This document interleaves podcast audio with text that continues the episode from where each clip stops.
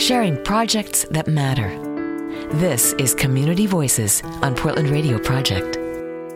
It's time for our Community Voices segment. I'm here in the studio with Audrey Horsey, and you are part of sec- Second Step Housing. Is that correct? Second Step Housing, yes. Okay. And it's a, what is this? A traditional, or excuse me, transitional housing that serves low income and yes, it's a it's a transitional program that bridges the gap between the community and being uh, re-entered back into society. Okay. Yeah, Yeah. And it's is this organization based out of Vancouver, Washington? it is. It's based out of Vancouver, Washington, and it uh, helps the homeless and the addiction, domestic violence, and re-entry program from prison.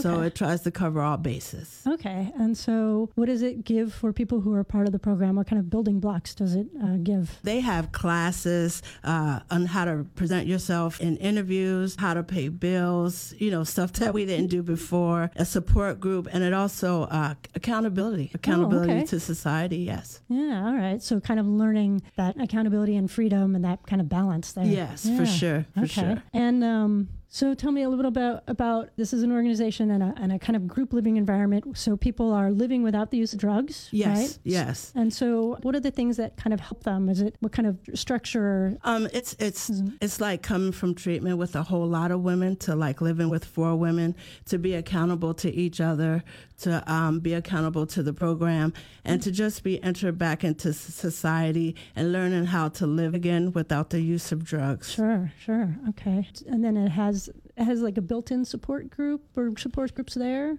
Yeah, it's built in support group, the women you live with. Also, there's an outside support, support group with different organizations that uh, offer different services as long along with second step housing. Okay.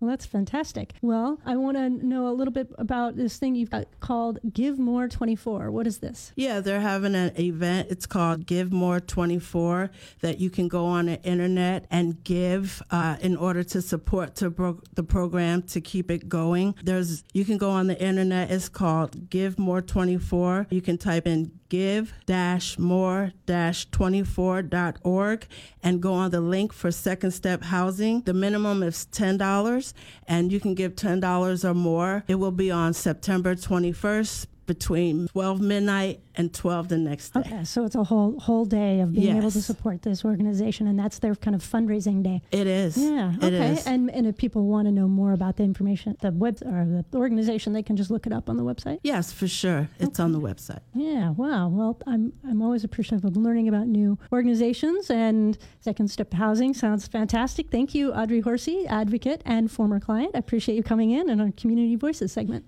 Thank you for having me. You've been listening to Community Voices on Portland Radio Project. Learn more at prp.fm.